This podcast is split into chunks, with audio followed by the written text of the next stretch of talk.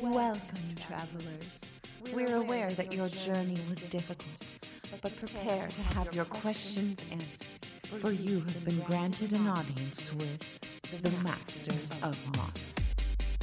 And welcome back to the Masters of Modern. I am your host, Alex Kessler, with my co-host, Ben Bateman. Good morning, everybody. And today we have the wonderful Adrian Lopez from the MTG Focus podcast. MTG Focus Spikes.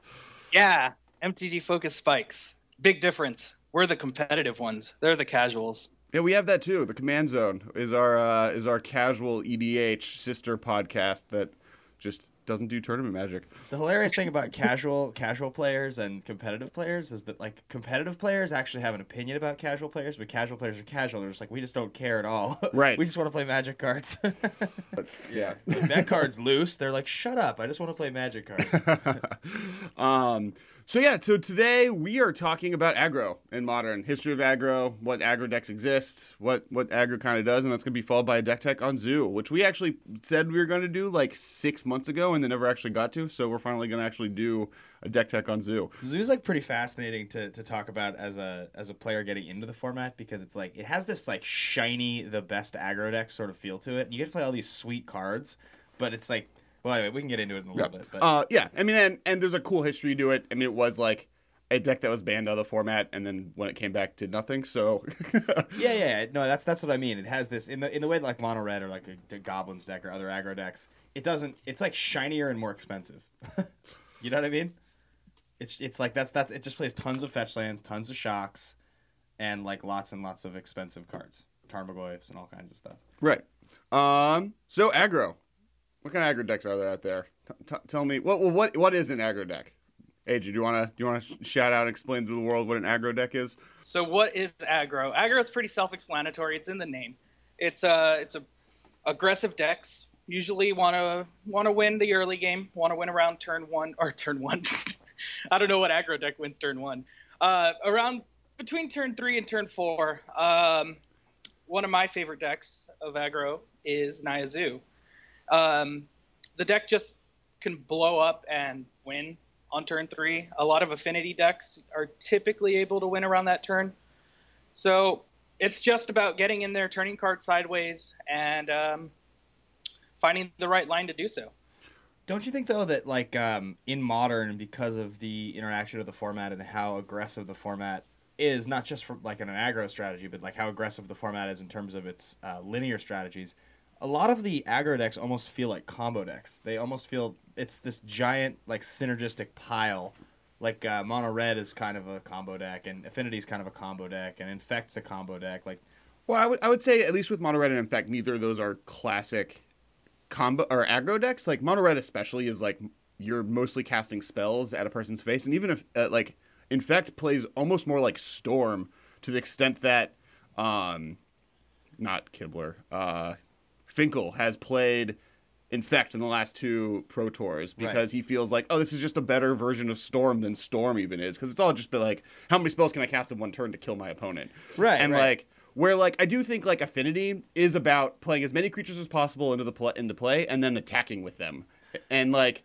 But I do agree with you that in the Modern format there is a feel in the aggro side of things that all decks are multifaceted and always have a weird combo finish. So like an example, Merfolk is a really, really good example of that. Right. I think Merfolk is probably be the more combo-y of all the decks. Oh really? Merfolk feels more like an aggro deck to me because it's just a bunch of creatures coming down and making each other good, but it's on a linear axis. It's like playing a creature, then playing another creature. It makes the creatures bigger. And then attacking with creatures. Well, I mean, you have all the different ways that like Marrow Regery and all those, you know, the untapping, the tapping, the curse catchers to protect, the Aether Vial just plays a really, really big part in that deck. It's a great card. True. I mean, and that's kind of with Affinity also, where both of them, and like maybe you can make the argument for Elves, where like there's an engine that lets them pump out creatures much faster than normal just basic aggro decks, like kind of like Zoo, which maybe is the base level for an aggro deck, can generally pump them out because Affinity empties their hand on turn 1, refills it, and then empties it again on turn 2. But Merfolk can just start pumping out Lords and starts getting really big really quickly, and Elves literally like is all mana producers that then also can attack a little bit later. I do think, but like Merfolk does just kind of go to the bread zone versus like Elves and maybe like collected company decks where like literally they're attacking you normally, but then they can also just combo you out from the left field. Like if they just get the right amount of cards, they can just win instantly. The reason I say that Affinity feels like a combo deck is because when you play against Affinity and you think about what do you actually have to do to beat that deck, it's not like I'm going to put a bunch of blockers in front of it and I'll win the game. It's like everything they have can't be blocked on the ground. So, and like a lot of cards that they're playing, like Signal Pest or something, it's only good because they have this ability to attack with other things in the air. And then, like, if you do have a blocker, they've got Ravager and they have Plating and they kill you with infect damage a lot of the time with one creature. It's not eating away at your life total for like 4 and then 6 and then 12 often. It's usually like one gigantic swing from one creature. And, like, it's very hard to interact against it. Right, but that's kind of the definition of aggro in Modern. I mean, like... That's my point, every format has a different version of aggro decks. Like, what's aggro in Legacy? Mono-red? Yeah, no, I mean, that's... It's Delver? Delver, yeah. We say Delver is an aggro deck, or is it more of a tempo deck? Let's say it's tempo, where, like, you... I guess... And Legacy Goblins isn't really viable anymore, is it? Not really. So there's not really a big aggro deck. I don't know. Legacy and me have an issue. I'm not quite fond of the many different variations of Delver. Well, here's something interesting. So one of our good friends of the podcast, Andrew Brown, he and I were having a conversation about Legacy because we were talking about going to Seattle in November for the Grand Prix, and I was like, "Are you going to play?" And he's like, "No." I was like, "Why?" He's like, well, "It's not real Magic. You don't ever block with creatures." He's like, "Creatures don't block in Legacy." He's like, "There's no combat math. You're not playing creatures and attacking with them." And obviously that's just one man's opinion, but and that one opinion on what Magic should be. But yeah, continue. But what's very interesting about that is if you think about Magic from the viewpoint of you come in as a limited player, limited teaches you all of the basics of Magic. It teaches you reaction time and the stack, and it teaches you combat math, and it teaches you style of deck. You can be controlling, you can be aggro, and the power level's never so high that you can escape those basic principles. You get into a format like Modern or Legacy, and you can warp the definitions of these decks because, as you said, in Legacy, there's no room for attacking with creatures and blocking. There's just no time for it. Right. I guess the definitions for, I mean, now we're getting Legacy, which we shouldn't be talking about, but like Maverick in general, which isn't that good anymore, but Death and Taxes still is a playable deck, and that's probably the closest thing to an aggro deck. But that's just because it plays creatures and attacks with them in a format that doesn't do that. For people out there to kind of differentiate between what tempo and aggro is, because we did just kind of bring that up. Tempo are decks that play early threats and then use spells and control magic effects to prevent the opponent to play blockers so that their early threat can just kill them. Or they use like maybe their threat is unblockable and they use their tempo to protect their creature. Correct. But I mean, yeah, it's interactive effects. I'd say spells, creatures, and effects that protect their game plan. Right. Versus aggro, which generally is every single one of my cards is a threat, and I'm playing as many threats as possible to kill you as soon as possible. Yeah, it's interesting. Which is why, by that definition, I feel like Affinity is fully an aggro deck, even though it does have combo-y like efficiencies. We did our whole episode on versatility. All the cards we talked about in the versatility episode, all the charms, and those are like classic tempo cards because it's like they're ineffective on their own, but because they have multiple modes, they can protect your game plan.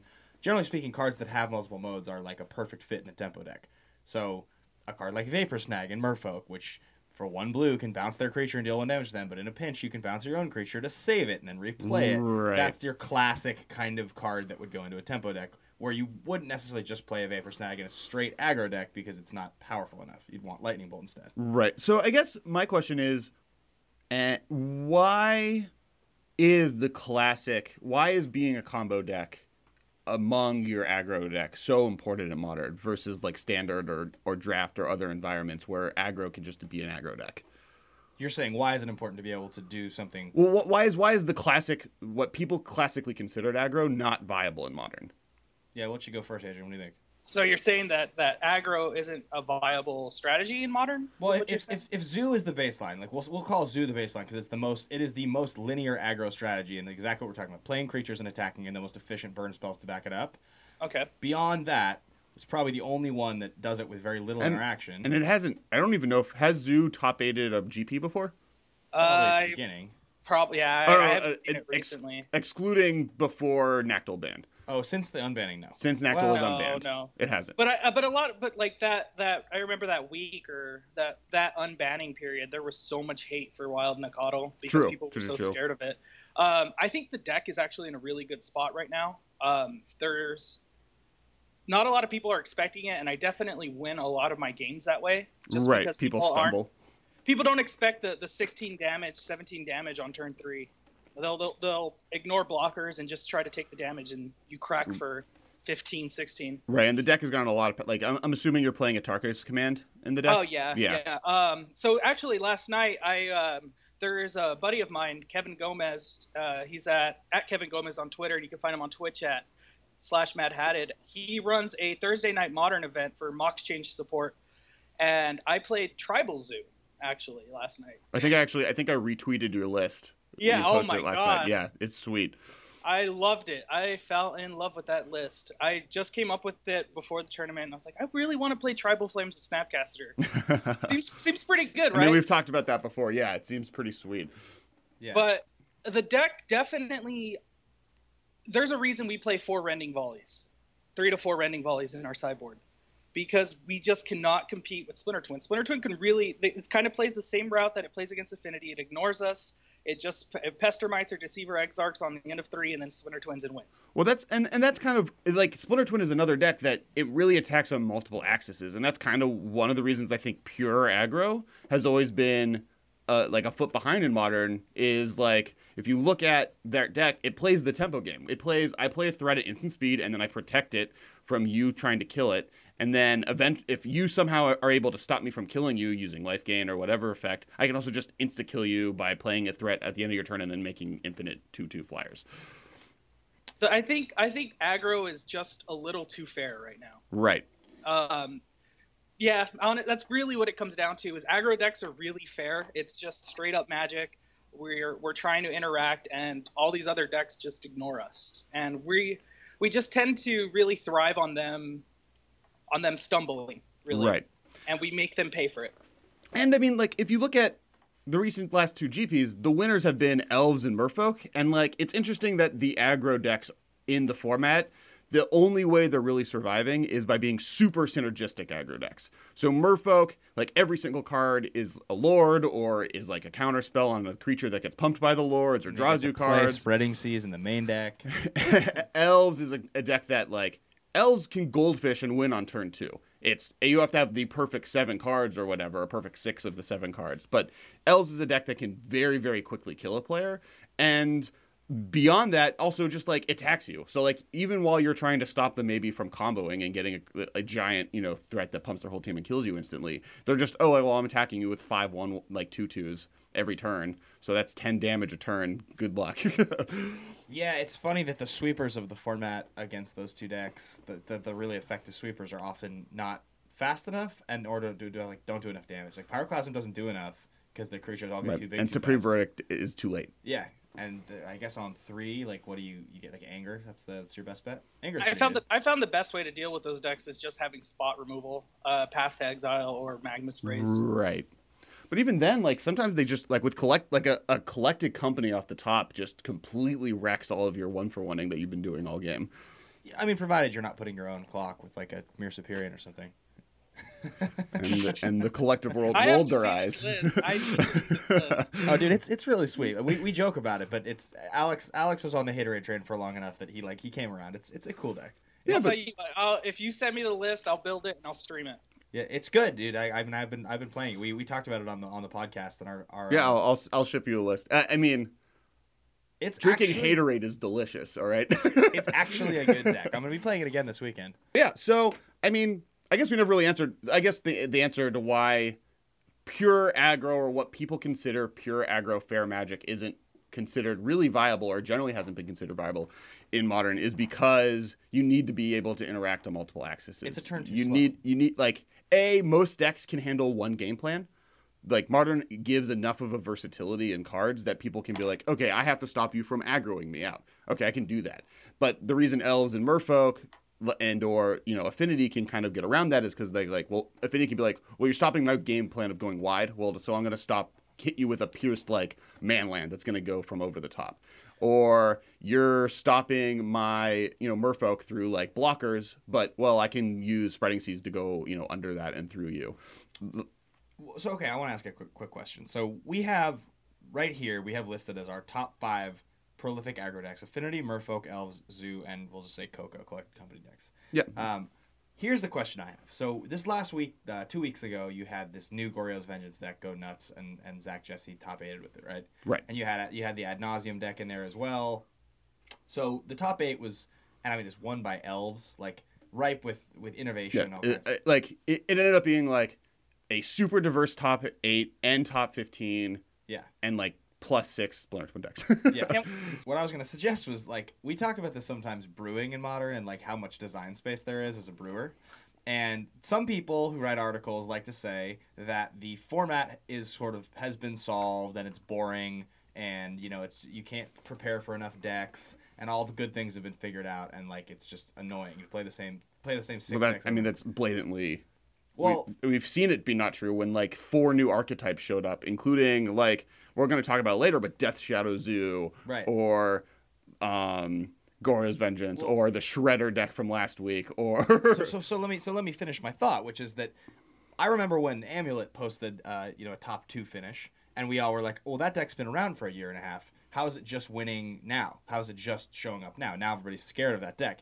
This new Goryeo's Vengeance deck... It's not the same one that was winning with Fury of the Horde a couple years ago, but all the cards are still have been legal for like a year and a half. So you see this come up with combo decks. When are we going to see a crazy innovative aggro deck? Or is that space too difficult to innovate because you can't do things that are unfair enough? Is that the reason that you don't see innovative aggro decks show up as much as combo decks? I'm trying. I'm trying really hard. Like I said, I fell in love with the Zoo Shell, and I feel like the best deck isn't there yet. We haven't found it. I'm not sure if it's going to be some sort of delve deck, but we don't have a lot of the tools that like I said, we're just playing really fair Magic. And right. I mean, I've played against the Goryeo Vengeance deck, maybe like 15 to 20 times on Moto. And honestly, the matchup is it's such a toss up because we just have to really bank on them, not Goryeo Vengeancing out something huge. Right. I mean, and that's it, honestly, just that's how everything comes out in most of these matchups against combos is we just really hope that they misstep, that they're not able to get there, that they have a mental misstep. Well, and that matchup just got worse because, like, the big new thing that they added to the deck, the way they're getting through the beach, instead of on turn 5, they casted Arcane. Yeah. They used Arcane on turn 4 by exiling with the green spot. I can't remember what it's called. Nourishing Shoal. Nourishing Shoal. They get 15 life. 11. No, oh, because it's an 11, yeah. 11? Yeah. All right, it costs 11. They get 11 life, and they get to put a Grizzlebrand in play. Like, how do you beat that as an aggro deck? It's so ridiculous. We hope that we're not tapped out for some reason and we have an Atarka's Command. Right. Yeah, I guess that's really the only game and we're plan. Typically tapped out on and then turn. They still gain 7 life. Or they still draw 7 cards. Aren't counterspells just good against that deck though? Isn't Spell Pierce just like game breaking against them? Yeah, but the problem with that is A, they have a decent amount of card draw engine because they get to play the flashback, draw 2 cards. Faithless Looting. It's early. They get to play Faithless Looting. So, like, and that card just offers a lot of versatility against counterspells because you're playing from your graveyard as well. And then beyond that, what we're saying with Zoo, like, that's another aggro deck. That's just another deck that aggro has a big problem with because they have, like, incidental life gain or Spellskate is in the deck main. Or, right.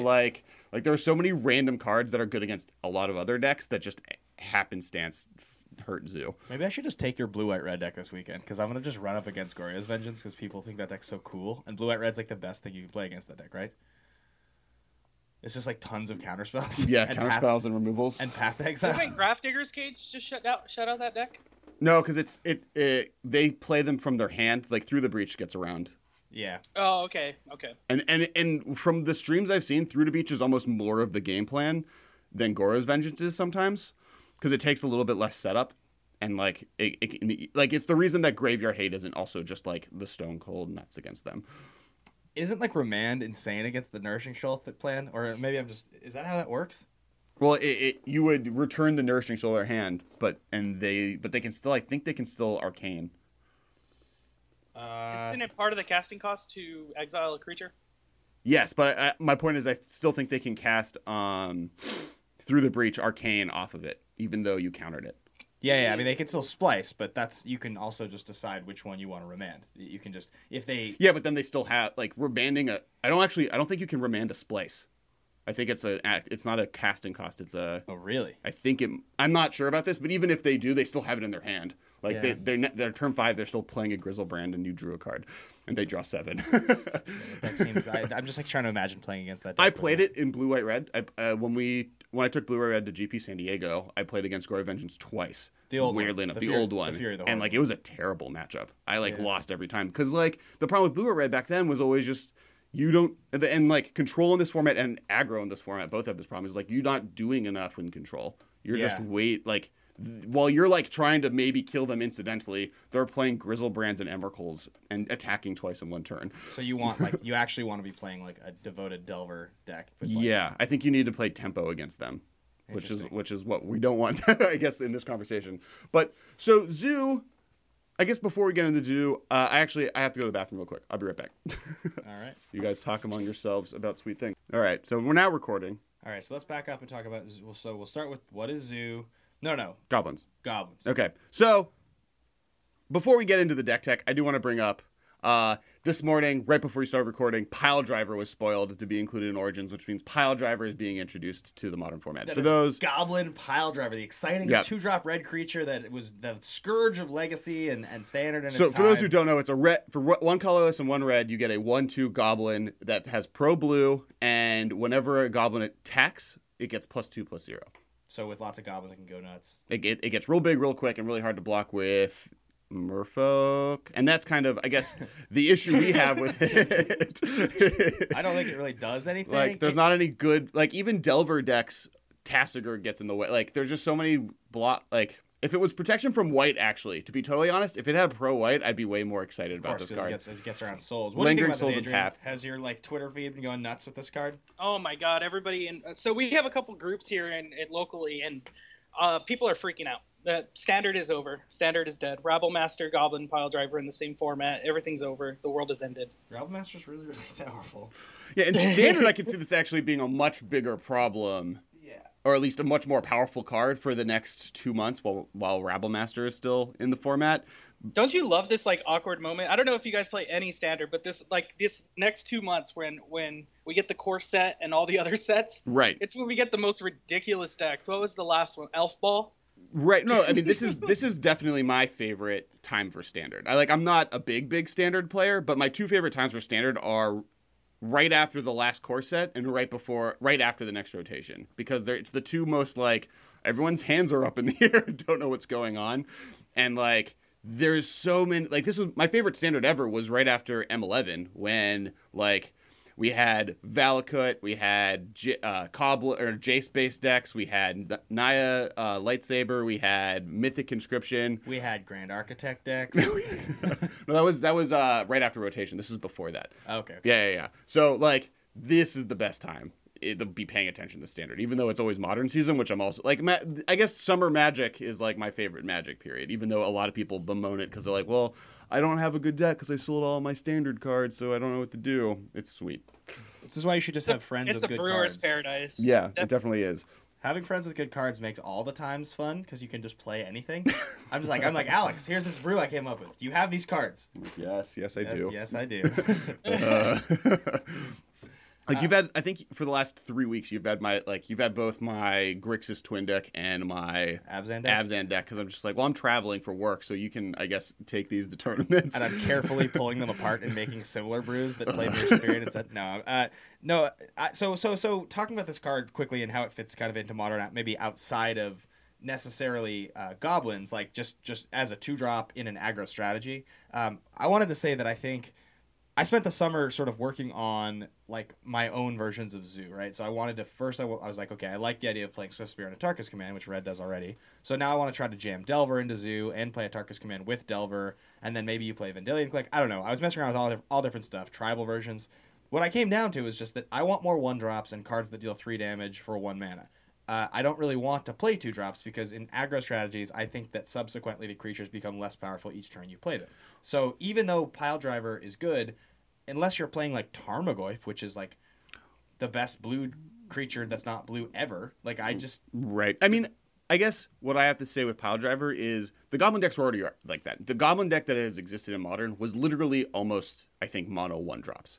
And so adding the 2-drop that I think would eventually probably see play similar to how Ravager sees play in Affinity, where like normally I'm going wide with all my 2-drops, but I also have a few 1-drops that can pierce right through you and deal like 15 damage in one swing to you, is why it would be important to the strategy, because it gives it, as we mentioned earlier, a versatile different line of attack that the deck normally doesn't have. That being, I have a threat you have to block. That's fair. I mean, it is fair that it gets really big. I just think that real big. It's just curve is so paramount in creature-based strategies, so much so that like Merfolk plays Coralhelm Commander and Cursecatcher over Merfolk Sovereign. Like it doesn't play Coralhelm Commander. I mean, even then, and that's a potential lord, but like an actual lord, another Merfolk lord they could be playing on the 3-drop, they just don't play it for sake of curve. Because they need the lords need to have powerful effects. So like the only 3-drop lords that it plays is Mirror Regery, and that's because it does a lot. Taps things, does a lot of work. But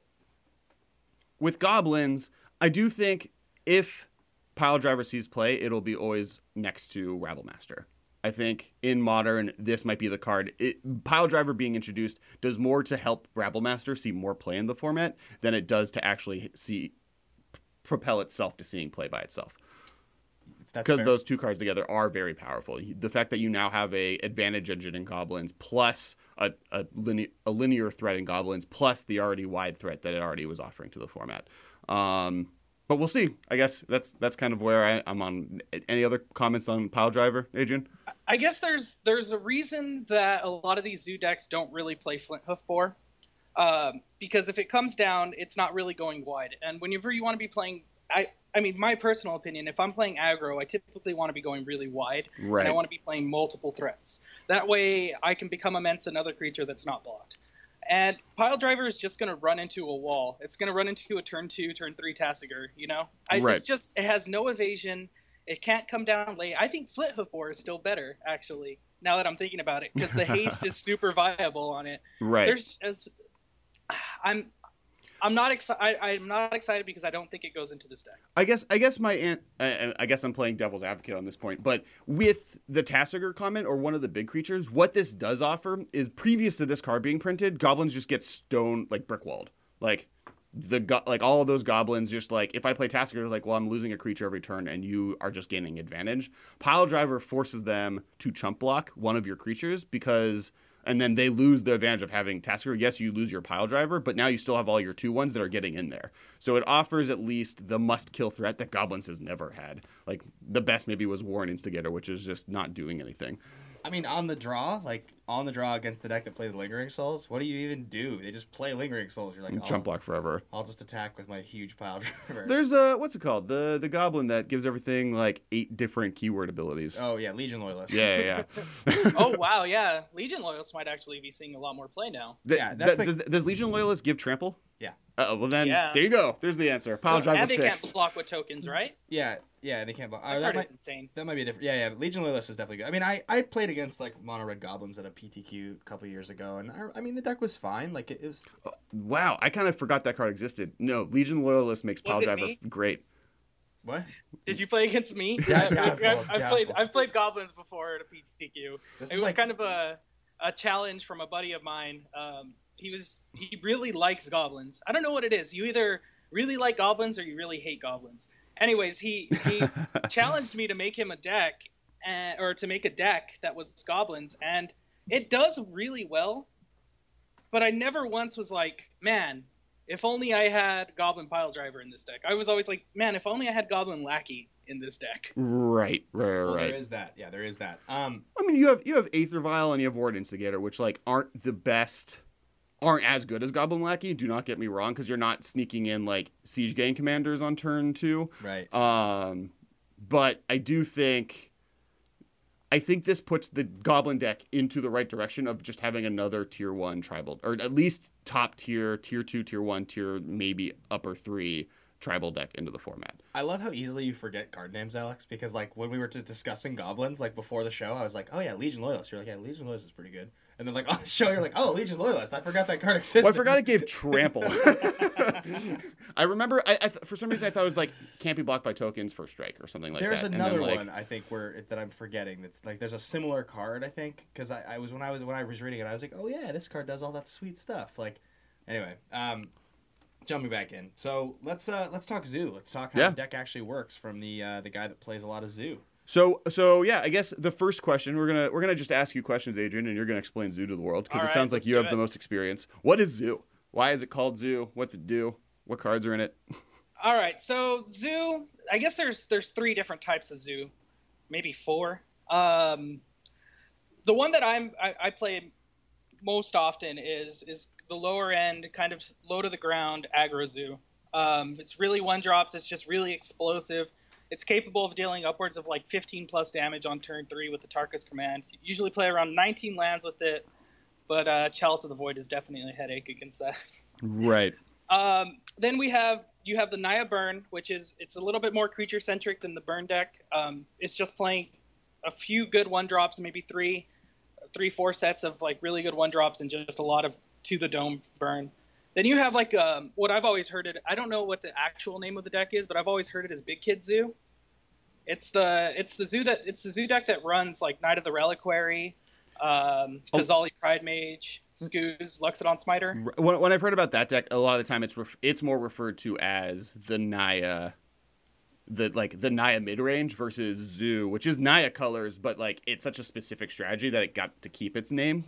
And right. Zoo fits because there's a bunch of cats, like wild animals in the deck, I guess. But like in general, that like the mid-rangey versions are the ones that get the Naya name to kind of compare itself to Jund and Abzan. Right. Yeah, that deck used to run Domri Raid, but it recently got replaced with Collected Company. Correct. Though I've actually seen some lists online playing Domri Raids again. Well, I mean, Rietzel and someone else just played a Collected Company Nicatl Zoo at the GP and got like 9th with it or 10th with it. Yeah. So I mean, it was a similar old Zoo shell. It just played Collected Company. And Kibler, I mean, you can basically... Brian Kibler is like synonymous with all these decks, like especially the ones that play powerful 2 and 3 drop creatures. That's kind of his thing. Green creatures on turns 2 and 3 that are very powerful. So Knight and like Quazali Pride Mage and Nicatl, like those are his favorite cards.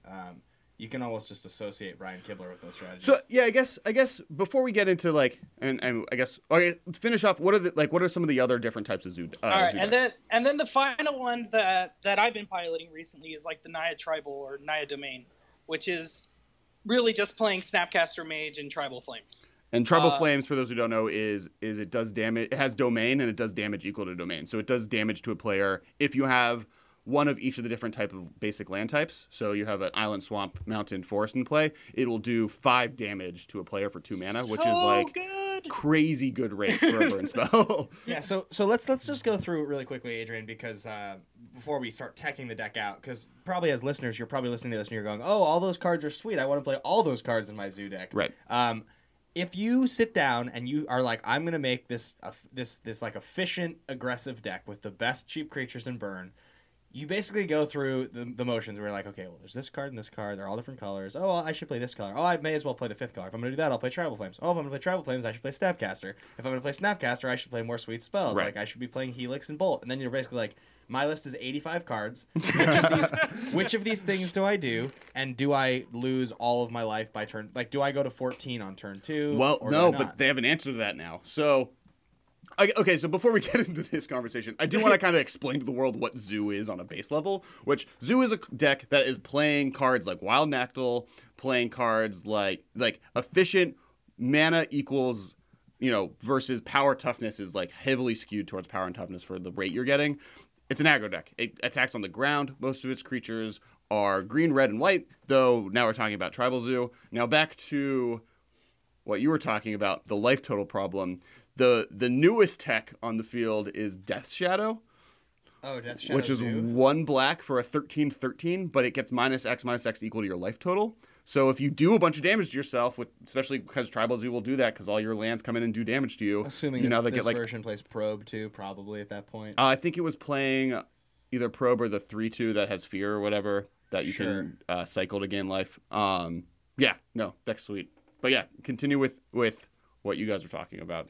Well, the point was just essentially there's a lot of options. It's hard to wade through and figure out what the most efficient best version is. And the point is, like, you want to play all of, like, you want to play Delver, and you want to play Goblin Guide, and you want to play Nacatl. I don't think Delver's great in the deck because you are mostly creatures. Well, you're upwards of 22 creatures usually. So, like, Delver becomes way looser in that deck than normal. Where, like, that's why Nactyl is good, because Nactyl can be Nacatl, can be a 3/3 for one without having to jump through hoops. I guess my point is, you can go heavy creatures, or you can start to be like, well, the other best creature that I can play on turn one is Delver of Secrets, and all these sweet spells are in this deck. Why don't I just play Nacatl and Delver and some other cards? Like a Tribal Flames Delver deck. Yeah, I don't think that's Zoo. I think that's Delver with Tribal Flames. But that's what I'm saying. It's very easy to get confused and sort of misbuild or just get really creative with your deck. So Adrian, what's your favorite version? Okay, so yeah, my favorite version and the one I've had the most success with is the lower end, like Naya Zoo one drops, where we always are going to be running 4 Curdape, 4 Wild Nacatl, 4 Goblin Guide, 4 Monastery Swiss Spear. Usually from this point we change up. We can add Experiment 1, we can add Tarmogoyf if we feel like it's necessary. I don't play Burning Tree Emissary, but I know a lot of people that do play Burning Tree Emissary. I've never been very fond of the card. But that's usually where you start when you're going with the lower end. From that point, you can add in Gore Clans, you can add in Moratarka's Commands, Become Immenses, Path to Exiles. It just really depends on your playstyle and what you want to be doing. I like to have some removal in my hand, so I like to play some paths. I like to play some, some sort of evasion. Usually, Mutagenic Growth is one of those cards that goes in there. It just, when you're playing all of that, it definitely makes your burn matchup a lot worse. Right. Makes sense. But I mean, this is a deck that also, because it's playing white and pretty, like, can be pretty leaning on it, you can get stuff like Core Firewalker. There are really good sideboard cards against that matchup, and you're racing them. Like, I mean, one I've talked about, when you're, like, one of the nice things that Dew does do is it's very proactive. And so the hate cards you get, you capitalize on way harder than, like, a control deck or, like, an Abzan deck. You're like, okay, I played my Stony Silence, but I'm still not going to kill you for 6 turns, which lets you draw 6 cards that might let you draw into the reason to get rid of my Stony Silence. With Zoo, it's like, okay, I played a Nactyl on turn 1, and now I played Stony Silence, so you're not going to do anything for the next 3 turns, and I'm going to be beating your face in. So, like, it definitely at least capitalizes on your hate cards. You just get a good threat on turn 1 a lot of the time. I mean, and that's like, you can probably relate to this, Adrian, like, if you're brewing any number of decks in the modern format, essentially, like, your nut draw is usually going to be, like, what's the best thing I can have on turn 1? Unless you're combo-centric, in which case, like, often they'll go off on turn 2. But, like, a lot of these decks, it's like, I play something sweet on turn 1. What's the highest density of threats so I can have redundancy to play that sweet thing on turn 1? And that's, I mean, kind of like how, like, what's the... The ideal turn 1 is what, Nacatl? That's what you want. Oh yeah, it's always Nacatl. You wanna play Nacatl out. If you're playing Experiment 1, you definitely want Experiment 1. Turn 1, yeah. Yeah, turn 1. Experiment 1 is just great because he comes out and he can be a 3/3 really easy. Literally turn 2, because you play Goblin Guide and Nacatl, or you play there are so many cards you can play on turn 2 that are one drops that, like, instantly he becomes a 3/3. Mm-hmm. He bumps really easy and really nice. So I guess when I'm playing this deck, I really want to see either a Bolt or a Path in that hand, but I really want to see Wild Nacatl, Goblin Guide, and Monastery Swiss Spear, because I want to be able to go Nacatl first, into a Goblin Guide, into a Swiss Spear, crack. Right, because that's the best. Yeah. And then on the next turn, you're bolting them, either doing damage and pumping Swiss Spear, or killing your creature and getting it out of the way. It's usually what you want on turn 3. Yeah, no, I mean, like, it's definitely a powerful deck. I mean, and historically it has been. So, like, this is a deck that was banned out of Modern originally. In the first 6 months of the format, Nactyl was banned out of it. And then, like, in later versions of bannings, Bloodbraid Elf was a card that was in Zoo and is no longer because it's banned.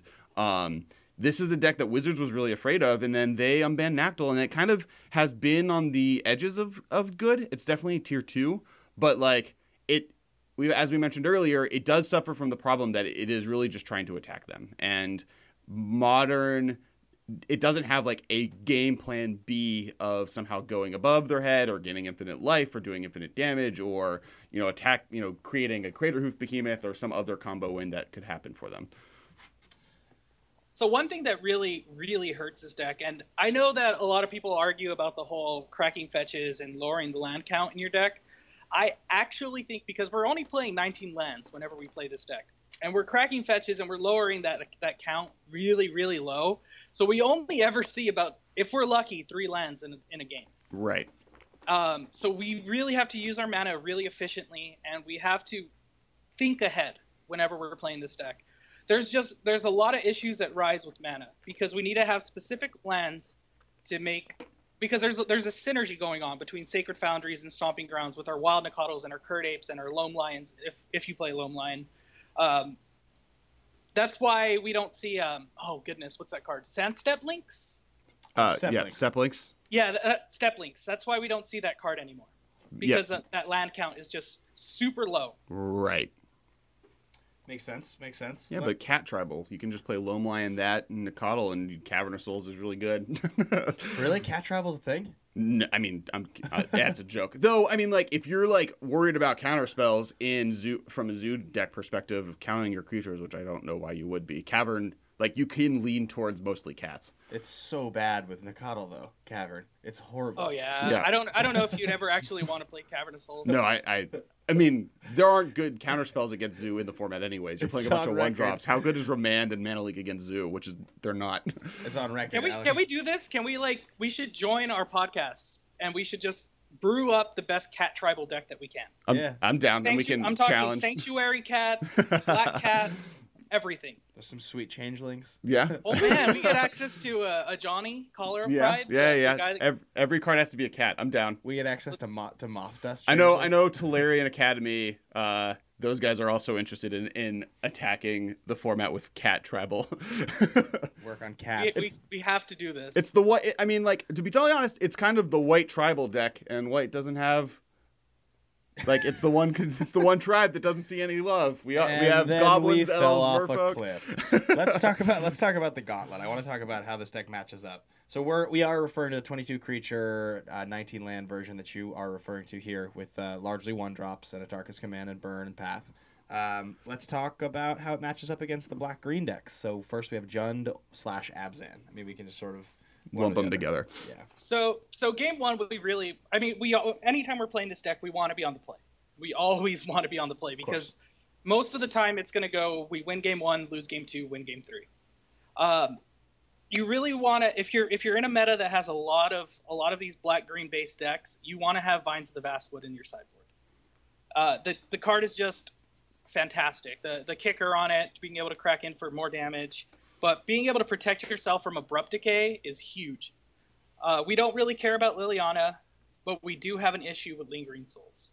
And this has caused me to play a one of Engineered Explosives in the deck. Just because in my meta, there's just a lot of junk. Right. Or Abzan. Have we decided yet if we're calling them by the new names or the old names? I think they go with the new names. It seems like every time they try to introduce these things. I mean, when they tried to introduce all the things in cons, I was like, I refused, and then now I think of them. I mean, I'm not really on board yet with like Mardu. I think Mardu, and well, the reason you're not on board with Mardu is because there are no Mardu decks. But I think Mardu, Sultai, and Jeskai will survive. I'm interested to see if Abzan does, because if you look at like blue-white, no one refers to blue-white or green. I mean, green-white as Selesnya, no one refers to, and no one refers to blue-white as Azorius. I don't everyone be like, I'm playing Azorius today. They're like, I'm playing blue-white. So like, it's weird. Abzan is just awkward enough to say, and junk is just so much easier to say that I can imagine junk surviving a little bit longer. Well, it's the reason Rug is still said instead of Teamer, right? Because I feel like Rug just rolls off the tongue a little bit better. Correct. But anyways, sorry. Oh, yeah. So I think we usually have a really good matchup against these black green decks. They hurt themselves really, really fast, and they kind of help you along. They get themselves to 15, you know, below 15 life really easily, because they're just trying to handle your onslaught. And usually we're able to go wide enough to where we can really just start cracking in for damage. And what happens typically is I play a few Boros Charms or Lightning Helixes or some sort of burn in my sideboard, and I always bring those in because just to help them along to killing themselves, you know? Right. So I guess the next ramp deck. So Tron and Amulet of Vigor. How does Zoo do against those? So they're very different when it comes to how the Zoo deck handles them. Tron is a lot easier for us to handle. Wormcoil Engine is the card that we're least wanting to see if we don't have a Path to Exile in our hand. We just can't beat Wormcoil Engine if we don't have Path. I mean, you can Atarka's Command to prevent the life gain, but that's so corner case, and it doesn't typically happen where you have an Atarka's Command. Right. I mean, you can't always bank on that. So we're fast enough to deal with it. If they tap out to play a Chromatic Sphere in game 2 or 3, we usually have Destructive Revelry or Ancient Grudge. By the way, Destructive Revelry is pretty much the best card in the sideboard for this deck. That makes sense. It answers a lot of the cards you have problems with while also doing some damage to them and going along with the game plan. Cards, everybody, invest in your Destructive Revelries now. It's uncommon, but maybe get your foils. Nope, just buy them all. Buy them all. Let's hate them out. Let's cause a spike. We'll spec. Yeah. we'll spike them up. Yeah. Amulet, though, on the other hand, it's not good. It. You would think it would be a lot better for us, but it's I mean, it's a really rough matchup because as soon as that, I mean, but that's saying as soon as a primetime lands for Amulet, you're done. But I mean, I guess that's with most decks. I always have an issue with this matchup. Sorry, continue. No. Go ahead. I was gonna say, have you considered playing Spellskite's sideboard for this matchup? I've never actually considered playing Spellskite. So what Spellskite does in the matchup is it makes it so Primetime is not nearly as deadly on turn 2 because it stops both of the lands that pump it and give it haste. Ooh. Yeah. And yeah. Spellskite's also sweet in the format. I hate myself for saying it. Spellskite's the best card in Modern. I always say it. It's so good. All right, sorry, continue. So yeah, Amulet's definitely iffy. They are fast enough to usually deal with our onslaught, but bring Spellskites. Buy your Spellskites, folks. Yeah, that's. I said this last week, and I'll say it again, and it makes me unhappy. So. I don't know how many of the episodes you listen to our podcast, but Ben is very, very much on the Kool-Aid side of Spellskite, and I accidentally did not put it in the top 5 of our top artifacts in Modern episode. Not even in your top 5? I think it was 5. Did it, I know I didn't. It was a mistake. I regret it. Is Spear Superior in that list? No. I think I called Spellskite. This is right before banning. I think you called it number 1. I think you called it number 1, but jokingly over Birthing Pod. Well, yeah, it's because Pod hadn't been banned. With Pod banned, it definitely is the number 1 artifact in Modern. Yeah, for sure. But before Pod was banned, I think I put it at number 2. So, but since then, I've come to realize that it actually might even, and like I'm going on record now saying this, it might be the best card in Modern. It is the best card in Modern. It's the best in it's the best against the most decks and playable in every deck. And if you could actually build your deck to be a good Spellskite deck, it's not like. I talk about this all the time. If you start with 4 Spellskites, what direction do you go from there? Because there are some things. Like, you can build a Doran deck, for instance, and you're like, okay, now all my Spellskites. We get on this tangent every episode. All right, so back to Amulet. Yeah, so I was wrong. Spellskite might be the best card in Modern. In a format where the most versatile sideboard cards are important. Yes, exactly. Spellskite might just be the most versatile. All right, so back to Amulet deck. Let's move on. I was going to say, it's not that nuts against Amulet. It's good against Amulet, but it doesn't do anything other than just... Well, but I guess the reason I brought it up here is my general understanding is Zoo needs decks to stumble, and Spellskite makes it so Amulet stumbles. They can get Radiant Fountain and bounce it and get it into play again, which is bad for you. Yeah, but 4 life is way worse than... What is it? 18/18 trample? No. I mean, yeah. No question. It's just like that card that...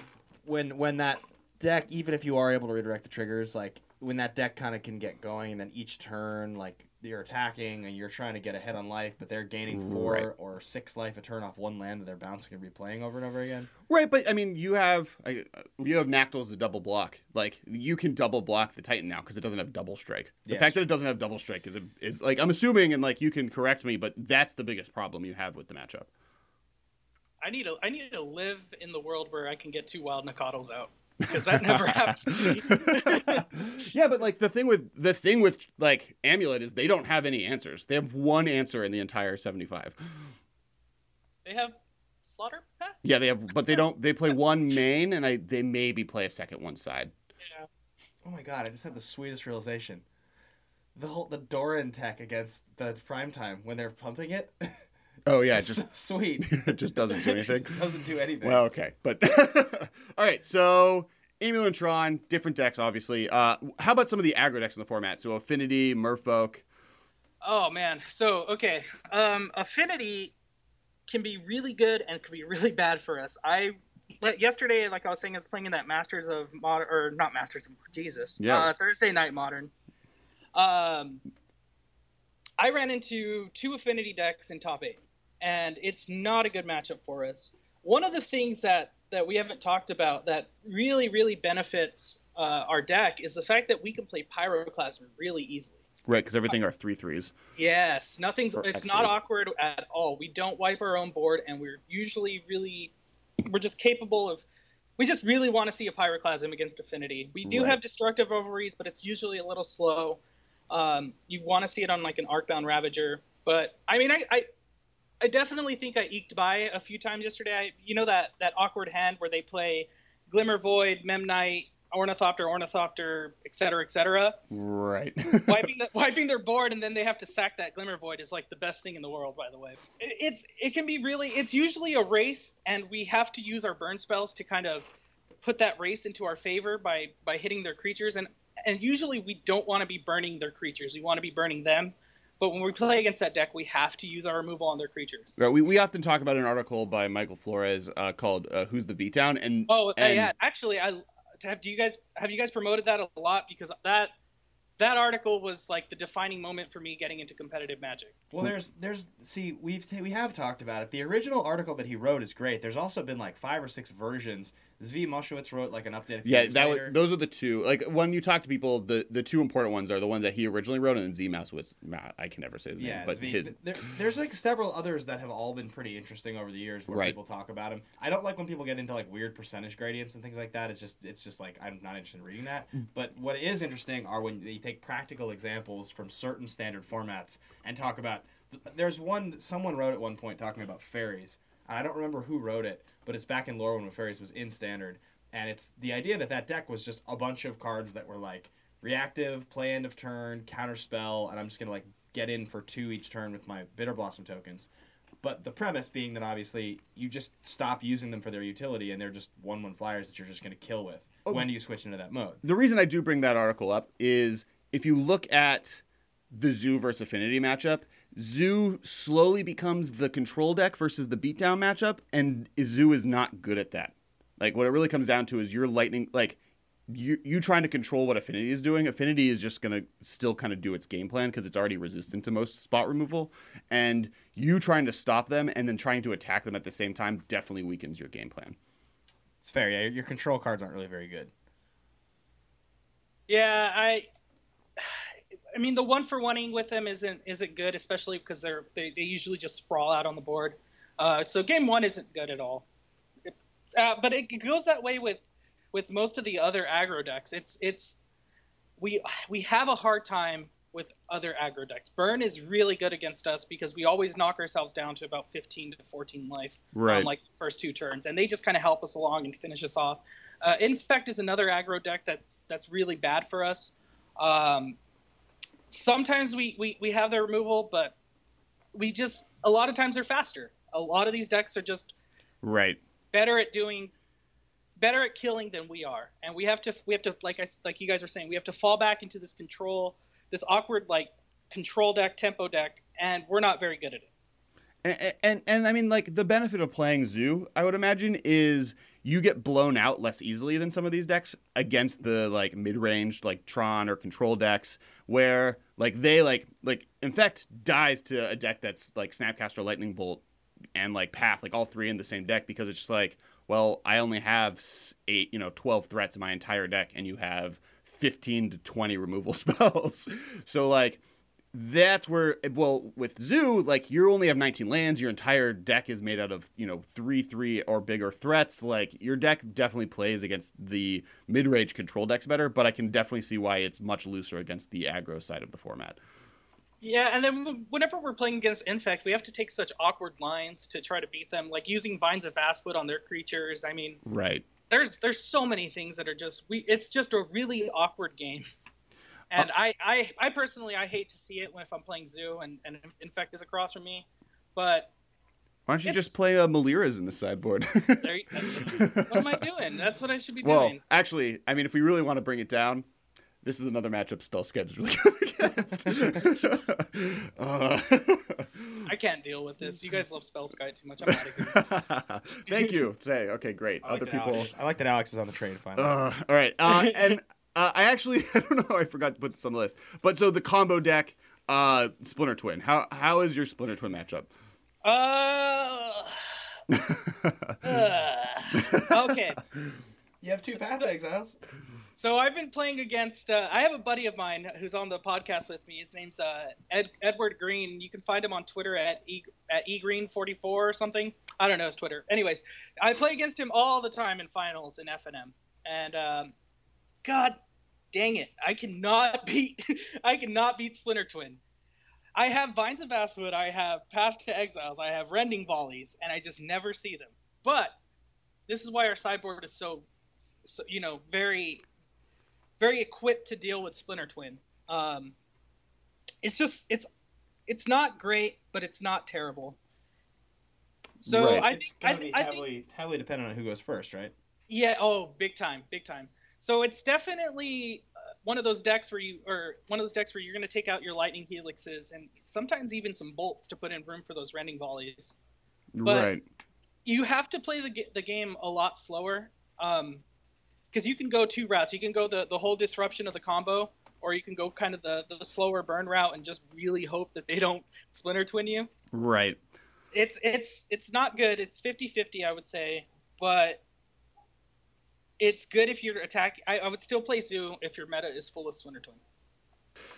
So yeah, that's kind of the gauntlet. Are there any decks specifically that we kind of forgot to mention that are Murphy. Either Murpho? Oh yeah, Murpho. Oh okay. God. So I was in a PPTQ last Saturday. I lost on my own accord. I was just playing really terrible. You ever played a Goblin Guide and forget to swing with it? No. Yeah.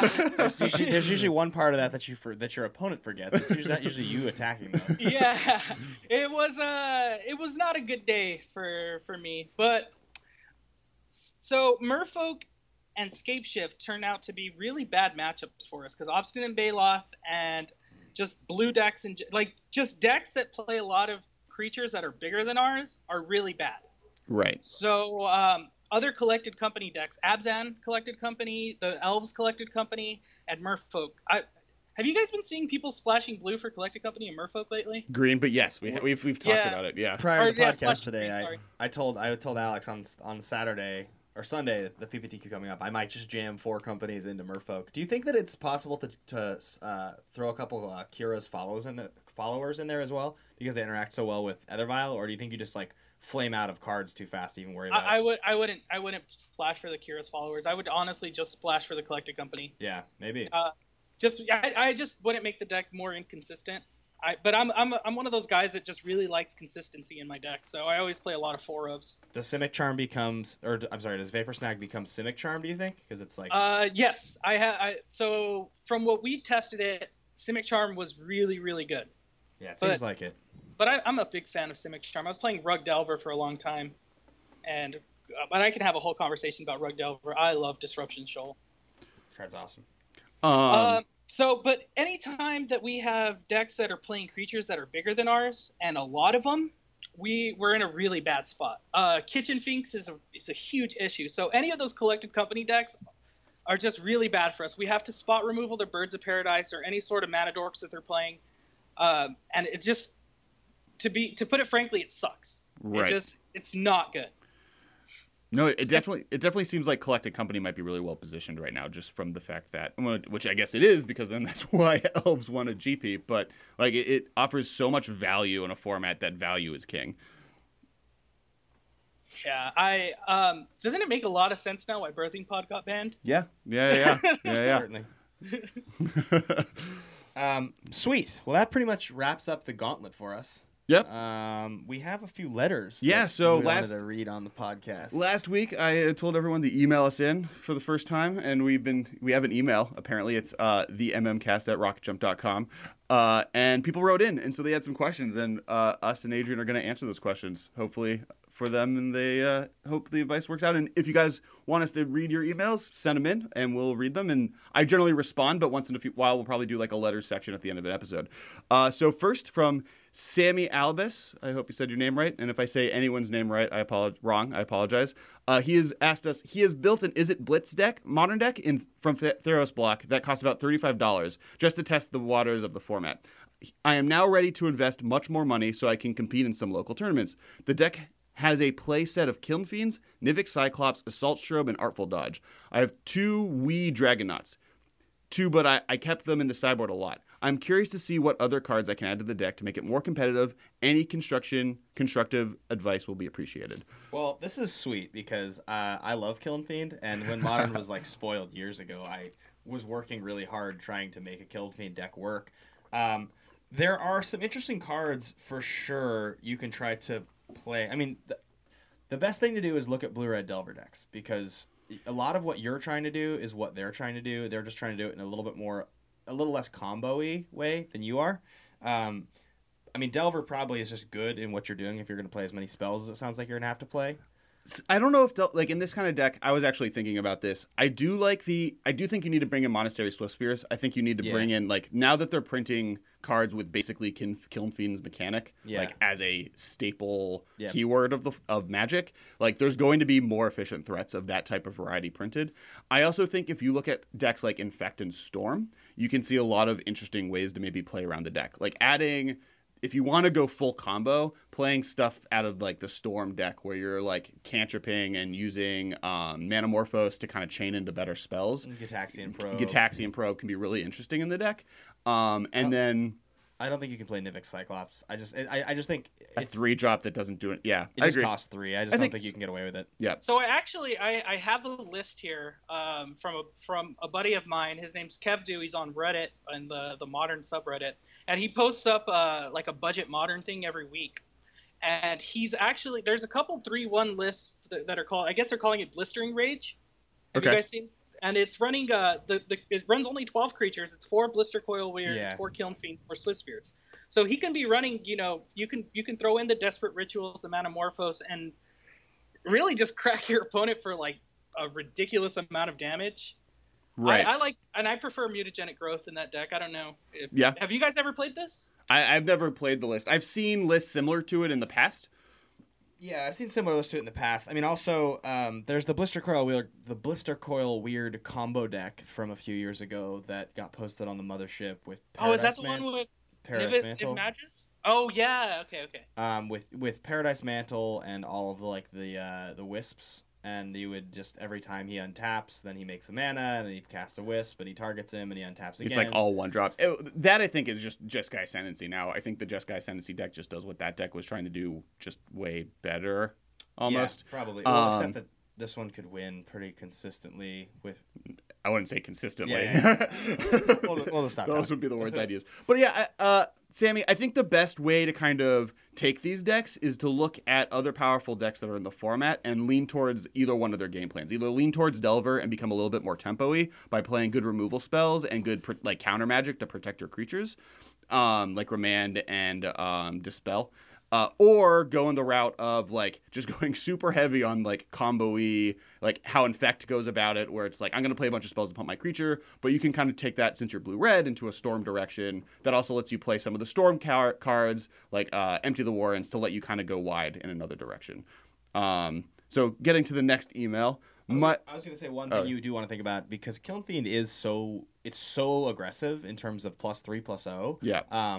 If you do go in that direction of a bunch of free spells, Mutagenic Growths, and Gitaxian Probes, play the, I think it's called Hall of the Bandit Lord, the Haste Land. Oh, yeah. You lose 3 life and it gives a creature haste. It comes into play tapped, but often, like, you play that tapped on turn one, and then turn two you just cast Kiln Fiend, and there's probably sequences of events in this deck where you just win on turn two. I mean, I'm not going to say that necessarily, but like, wouldn't be surprised. Like chaining a Gitaxian Probe into other pump spells, and yeah, I can imagine it happening. Yeah, I mean, maybe Spirit Guide or something. I don't know. It just wouldn't surprise me too much if there was a way to just win.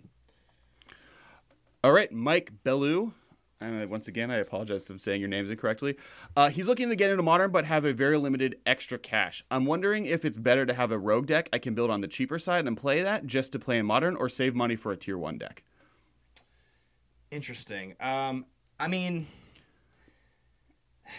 saving money, like, what I will say is this. As a brewer, as somebody who likes to brew and use wacky cards, what usually happens is I build a budget list that is cheap to start. And as I continue to update that list and try to tune it to be competitive, I just have to start adding expensive cards. One-for-one add cards that get... Like, for instance, if you're trying to play maybe Zoo, most of the cards in Zoo can be pretty inexpensive other than Tarmogoyfs. But, like, there is a real argument that you can probably get around playing Tarmogoyfs by playing Scavenging Oozes. They're obviously not as good, but they do a lot of the similar thing, and they have a little bit more play against other decks. And Scavenging Oozes right now is, like, $6. So, like, but there's... Also, Flinthoof Boar.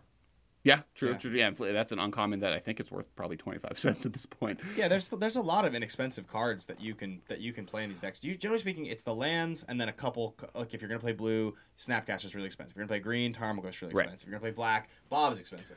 Lands and then a lot of the other cards though, your Mana Leaks and your Lightning Bolts and your Path to Exiles, they're all pretty cheap. They're all pretty accessible. I also think like.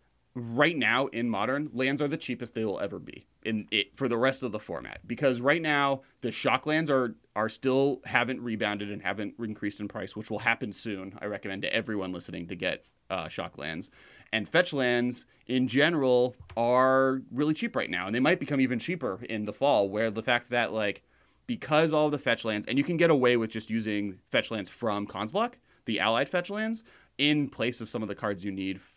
From Zendikar fetches, and even some of the like tier 2 fetch lands from Zendikar, the black white one, red white, are not that expensive. So right now is a really good time to invest in mana bases. And so I guess my advice to Mike would be invest in cards that are versatile. Like a lot of times when I see people trying to get in the Modern, their first step is like, oh, I'm going to do Affinity, or oh, I'm going to do Infect, or like these decks that like the expensive cards are only good in that deck. And so by looking at decks and seeing like, okay, I want to play Zoo, like Zoo is not a bad place to start. And that's because a lot of these cards, even if a lot of the expensive cards in Zoo are good in other decks. So if you decide to change your mind and play a different play style in Modern, you can switch into those play styles.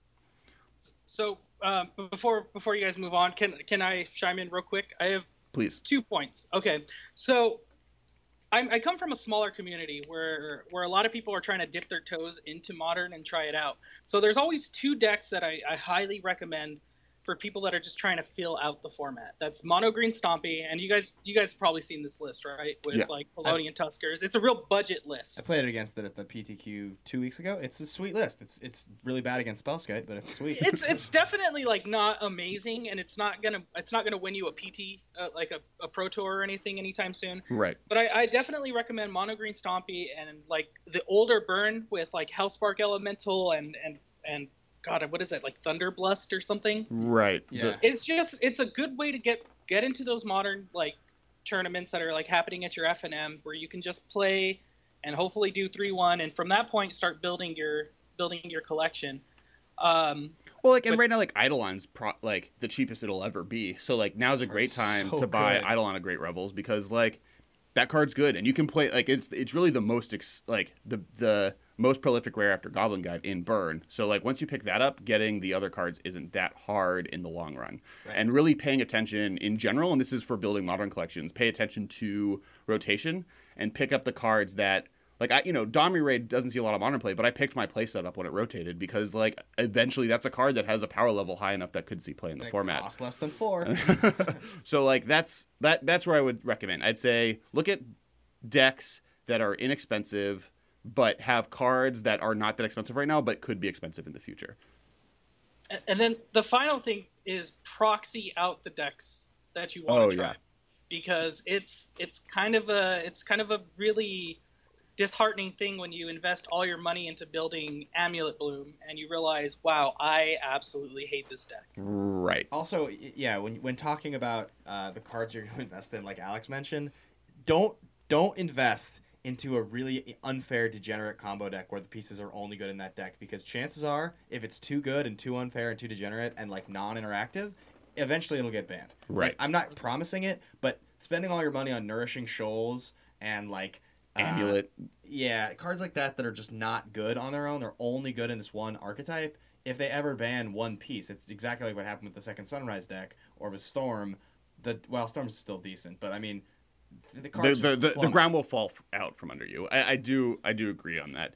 But like, I look at other ban happenings. If you would have invested into some of the more expensive cards in Birthing Pod, you'd be still fine right now, because collecting company decks are still playing those, $15 kitchen finks. Yeah, exactly. God, finks is $15. All right, we got one more email. All right, so from Tim Rivera, I really want to get into the format, and I started buying into Elves. The Elves decks before Collected Company was a thing, and now all the cards I didn't buy have all spiked in price. I think Tribal is a really fun, initially just wanted a Tier 2 deck that would be affordable, but now it seems like it's turned into a Tier 1 deck. Do you think I should hold off on buying the pieces I don't have, or do you think this deck will remain a Tier 1 deck and I should just bite the bullet? Well, Heritage Druid being $24 is just absurd. But that card's been good for a while. I mean, that card is good in Legacy Elves. It is good in... Legacy Elves is a deck. So, I think you should just... If you already have most of this deck and you liked the playstyle, which I imagine you did, I would just still invest in the deck. They're not going to ban Elves. There's no way. It's... I mean, the only card that might get banned is Collected Company, and I don't see that happening in a long time. It would be a while. That card's not good enough. If they ban Collected Company, they'd have to ban Splinter Twin. I think Collected Company is as fair as you can get, or unfair as you can get, in a creature-based deck. Guess what you can pull off a Collected Company in response to them trying to twin. Spellskite. Yeah. So this is coming from a Spike perspective. Never play the second best thing that you can play. I always push people to build the best deck that they can possibly build, but this is also personal thing. I hate to lose. So I'd pull the trigger, man. Buy the cards you need, play it. Make sure you enjoy the deck, but definitely pull the trigger. I mean, in reality, the two, and I might be wrong off the top of my head, the three cards that are most expensive are probably Collected Company, which you should be picking up now anyways, everyone, because it's in Standard, and it's probably, once Origins comes out, it'll be the cheapest it's going to be until Rotation. And at Rotation, it might not even go down based off of how much Modern play it's seeing. Cavern of Souls, which, it's only going to get higher. That's a card that, and to be totally honest, of the cards that are expensive in the Elves deck, it might be the least important because of how not, crazy counter magic, how, weak counter magic is in the format in general. So picking up Collected Companies last might be your best bet. And Heritage Druid is good in Legacy, so the card going down isn't going to happen. The worst case scenario is it gets reprinted, and that there has to be a very specific format for Heritage Druid to get reprinted into it. So I say bite the bullet. Yeah, I'm with Adrian. If anything, don't ever try to play a Tier 1 strategy and play it with worse cards. If you're going to play it with worse cards, just play something you've come up with on your own, or play a lower tier strategy that's as you said, mono green stompy. The best thing about Modern is that you can be innovative with a strategy that already exists. Don't just play a strategy that's good and replace the good cards with less good cards. If you're going to try to do it, then think, how else could this same strategy win, and what cards aren't people playing because it's not trying to win on this axis? And that's the best way to try to innovate a deck with cheaper cards. Though there is a level of affordability as an issue. I do understand that, and I agree with you that you should always play the best deck possible. But if I can't afford Tarmogoyfs, there are budget versions of Tarmogoyf available. Sure, but I'm saying there are plenty with this deck affordable decks that can be played. Right. True. I guess my point is you should not be moaning that it's becoming a Tier 1 deck and becoming expensive. You should be happy that you've invested so much already into a deck that is now going to be able to help you win tournaments. Fair. So that's it for letters. Kind of the end of the podcast. I want to thank Adrian for coming on. Adrian, why don't you shout out to the world where people can find you on the internet? Awesome. Appreciate it, guys. So you guys can find my podcast on Twitter at MTG Focus Spikes. You can find the actual podcast at mtgfocus.com. You can find me on Twitter at BropezPie. And you can find me live streaming at twitch.tv/thebedroomcasters. Awesome. And for all those people looking for more Alex Kessler on the internet, I actually should be guesting on MTG Focus Spikes sometime in the next 2 weeks. So keep paying attention to that, and we'll be talking about some sweet stuff. Nope. Never. Never. You're not coming on. I'm not coming on? Oh, no. Yeah, so your guys' Spellskite love just was too much. Damn. You've been infected. And yeah, you guys can find me. Oh, well, Alex, where can they find you? Oh, me? I'm at Kess Wiley.